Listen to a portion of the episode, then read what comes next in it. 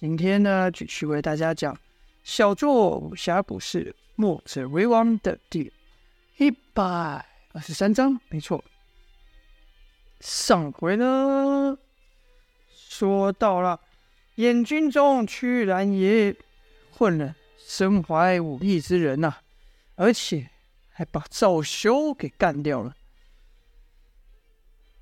再看他们把赵修干掉后，那对。可疑的燕军立刻换了一身黑衣，他们是个个头戴面具，那面具也是奇怪，一整个黑色的眼眼框住，都用黑网罩住，口鼻处也全被封住，但往前吐了出去，像一个鸟的水一样。一共有六个人，这个装扮，大家是不是有熟悉啊？这个像乌鸦人一样的装扮。想当初在攻打九黎的时候，也就是杨无杨无惧他们等人要撤退的时候，也有这么一群乌鸦人前去攻打九黎，想要捡个尾刀啊，却不知道那之后乌鸦人对九黎那一仗之后如何了。这边还没说到，我们先回到正题，乌鸦人乌鸦刺客又来了，就听一个乌鸦人说道。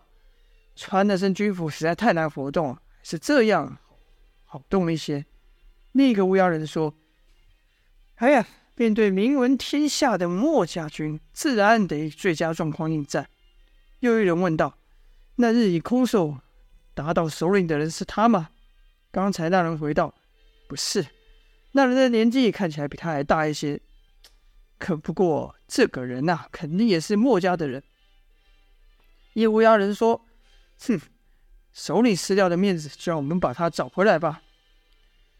旁边一个乌鸦人说：“你们可别大意了，这家伙身上还不知道有什么奇怪的武器呢。”王离见这群乌鸦人一出手就把赵修给打倒，武功很高啊！这一下还真出乎王离的意料之外。一乌鸦人看到王离脸上的表情，就说道：“奇怪吗？有什么好奇怪？”你们无城能找帮手，难道别人就不能吗？王离看其装束诡异啊，便问道：“你们是什么人？”一乌鸦人冷笑回道：“和你一样，专门杀人的人。”王离判断当下形势，要阻止眼军继续登城，势必得先除去眼前这些人。时间紧迫，王离也不再多问，一纵身就朝那六个乌鸦人杀去。可没等王离。到他们那边，六个乌鸦人分别从六个方位散去，速度非常快啊！这王离劈到刀到的时候，六个乌鸦人早就散落各地，就像鸟群一样，一看到有动作就是四散而四飞而散，而后又会聚在一起。而且这乌鸦六人的配合似乎是有学问的，就看他们从东南西北上下等六个方位散去。王梅不禁皱眉心想。我这一进，他们就散，我可没时间跟他们耗啊！他们主要的目标还是掩护眼军上城，哼，我就从那里下手。王离心念一动，就不再去追寻乌鸦人，而是回身朝眼军登城的据点跑去。这时，刚好有名眼军一脚跨过城门，要爬进来，王离过去一刀就把他给砍下去。乌鸦人见状，互开眼说：“心想，这可不行，我们的任务除了打倒墨者之外，还要得掩护眼军进城呐、啊！”哎。这一下反客为主，乌鸦人反朝王离杀来。王离见果然引得对方朝自己出手，喊了声：“来得好！”也朝乌鸦人攻去。就看这群乌鸦人还是用刚才打倒赵修的方法，六人分朝六个方位朝王离杀来。与两人就要交手之际，王离哼了一声，身子一蹬，人从前冲变成了直飞而去，身子还用空中旋转，就听当当当当当当。用龟甲盾挡住了来自六面的进进攻啊！可王尼落地后没有停止，他要在对手落地的那一瞬间干掉一个，所以他立刻转身直跳而起。这一跳可比刚才那个从上方攻击的乌鸦人还高还要快。王尼算准了，这六人中最慢落地的必是从上方攻击的这人，须得先朝他下手。就看那乌鸦人刚要落地的时候，王离的大刀从他上方横劈而来。这一刀来得极快，且隐含着雷电之声。其他五人见状，立刻要朝王离杀来。这情况还真像乌鸦飞聚而来，百鸟朝凤。赵修刚才就是死于这招之下。王离喝道：“雕虫小技，赵将军，看我如何替你报仇！”就看王离没有要变招啊，他的人和刀就如落雷一样，朝他锁定的目标劈去。也不知怎么的，王离虽然人在半空，可速度却好像增加不少。其他乌鸦人都对那个，都对那个等于说快。呃，要中刀的乌鸦人喊道：“快躲开！”王离喊：“躲不了了！”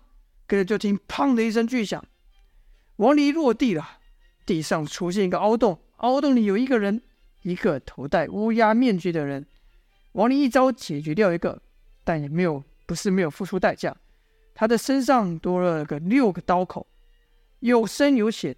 一乌鸦人说道：“靠，这家伙好疯狂，居然不挡不地的挨刀。”又一乌鸦人说：“杀了我们的兄弟，哼，这是饶不了你。”却说王林刚才身在半空是如何加速的？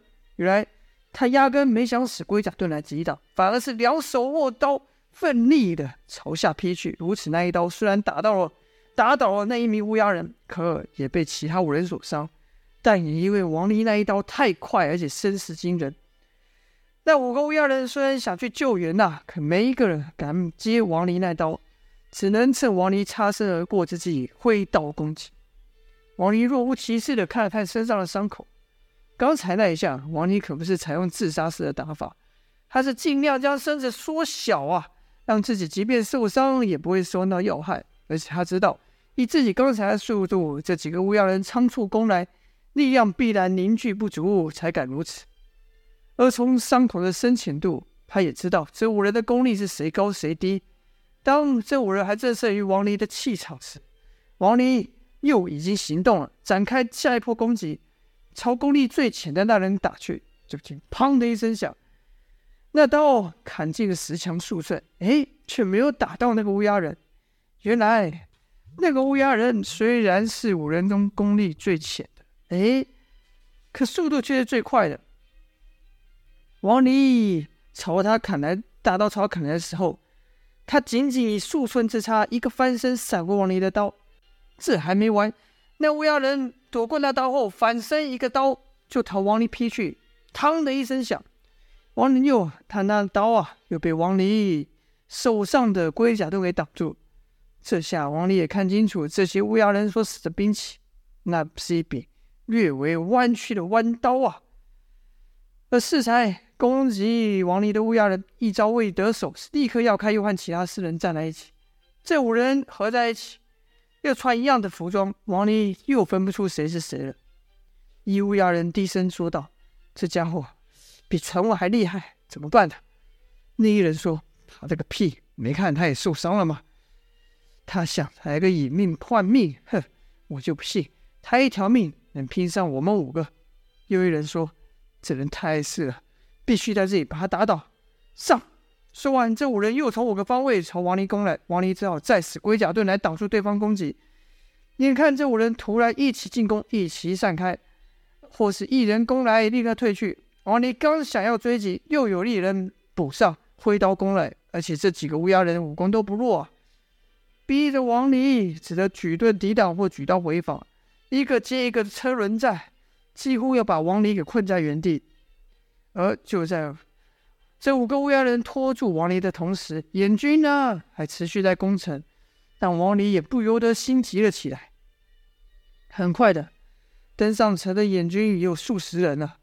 另一边，乌鸦人还要朝王离打去的时候，嘿，一道黑影突然射来啊！那黑影快的连声音都没有，跟着听“噗”一声，一阵惨叫。原本要冲去攻击王离的乌鸦人，被那黑影带着疾飞而出，定在了城墙上，途中还撞倒了不少眼军。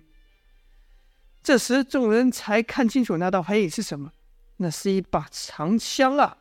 跟在那长枪后面赶来的还有一人，是童风。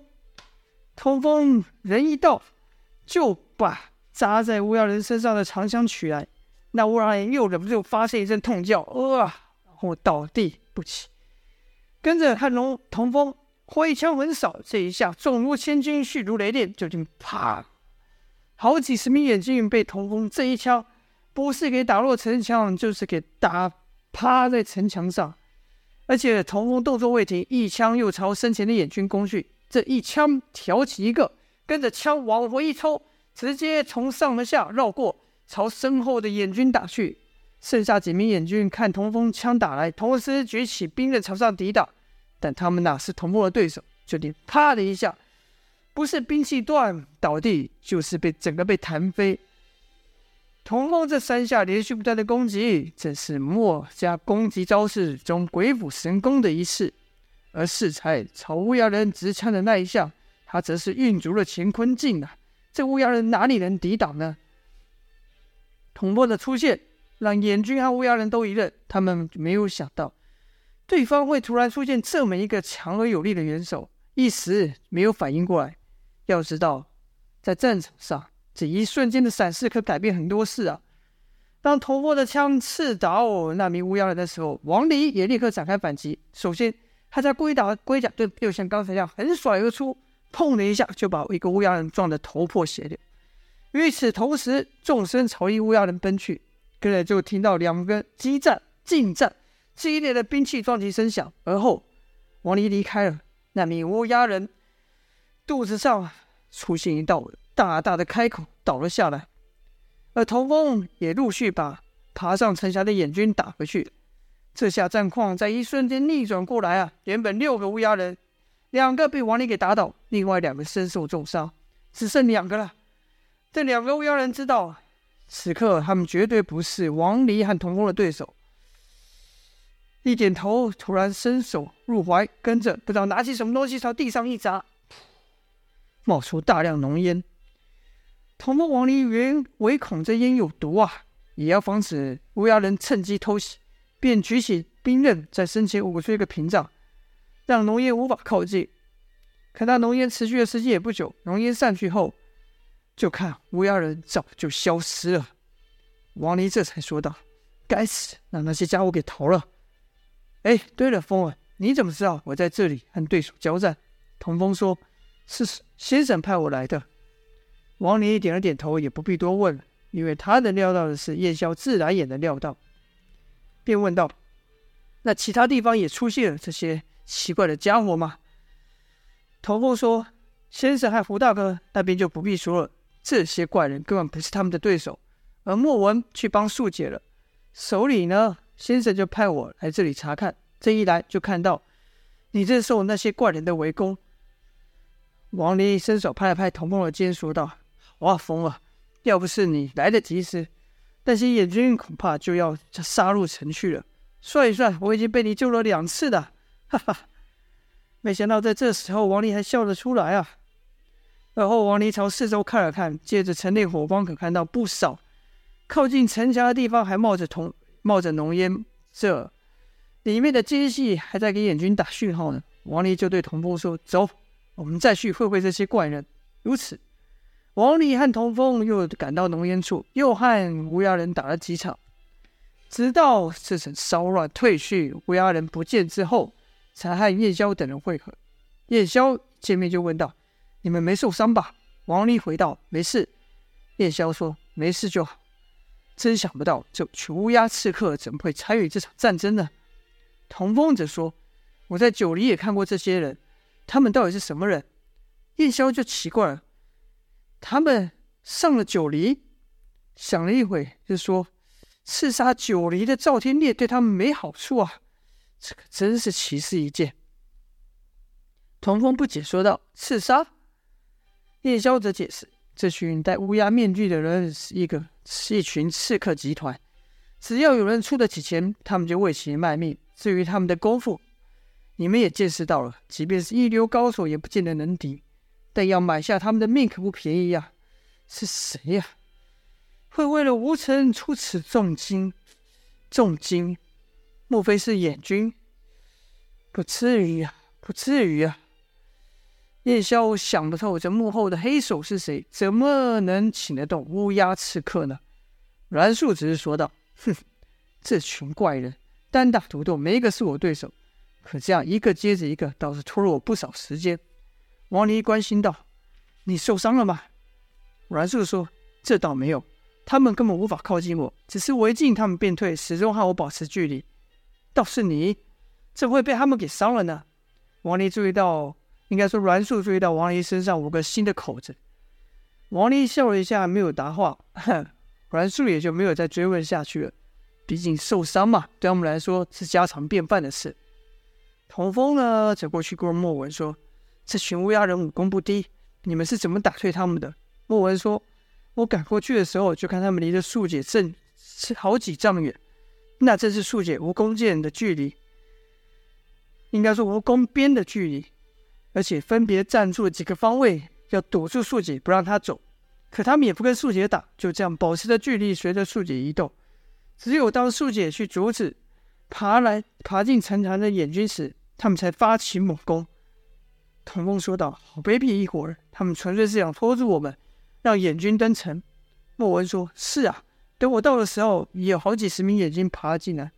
素姐看到我一个来，就发动攻击。我俩前后合攻，才把那乌鸦人杀个措手不及，也把眼军给打退了去。”几人在讨论的时候呢，下面又有人喊道：“快快，这需要水，又失火了！”就看那人一手提着水桶，一手朝失火的房间奔去，身后还跟着好几个人。燕霄见状便说：“唉，看来今晚还没结束呢。国安、王离，你们和我分头巡视城墙，以免让燕军再度混入。阮树、童风、莫文，你们则下去帮百姓救火。”几人领命后是纷纷遵照行事。这晚还没结束啊！唉，欲知详情如何，请待下回分晓啦。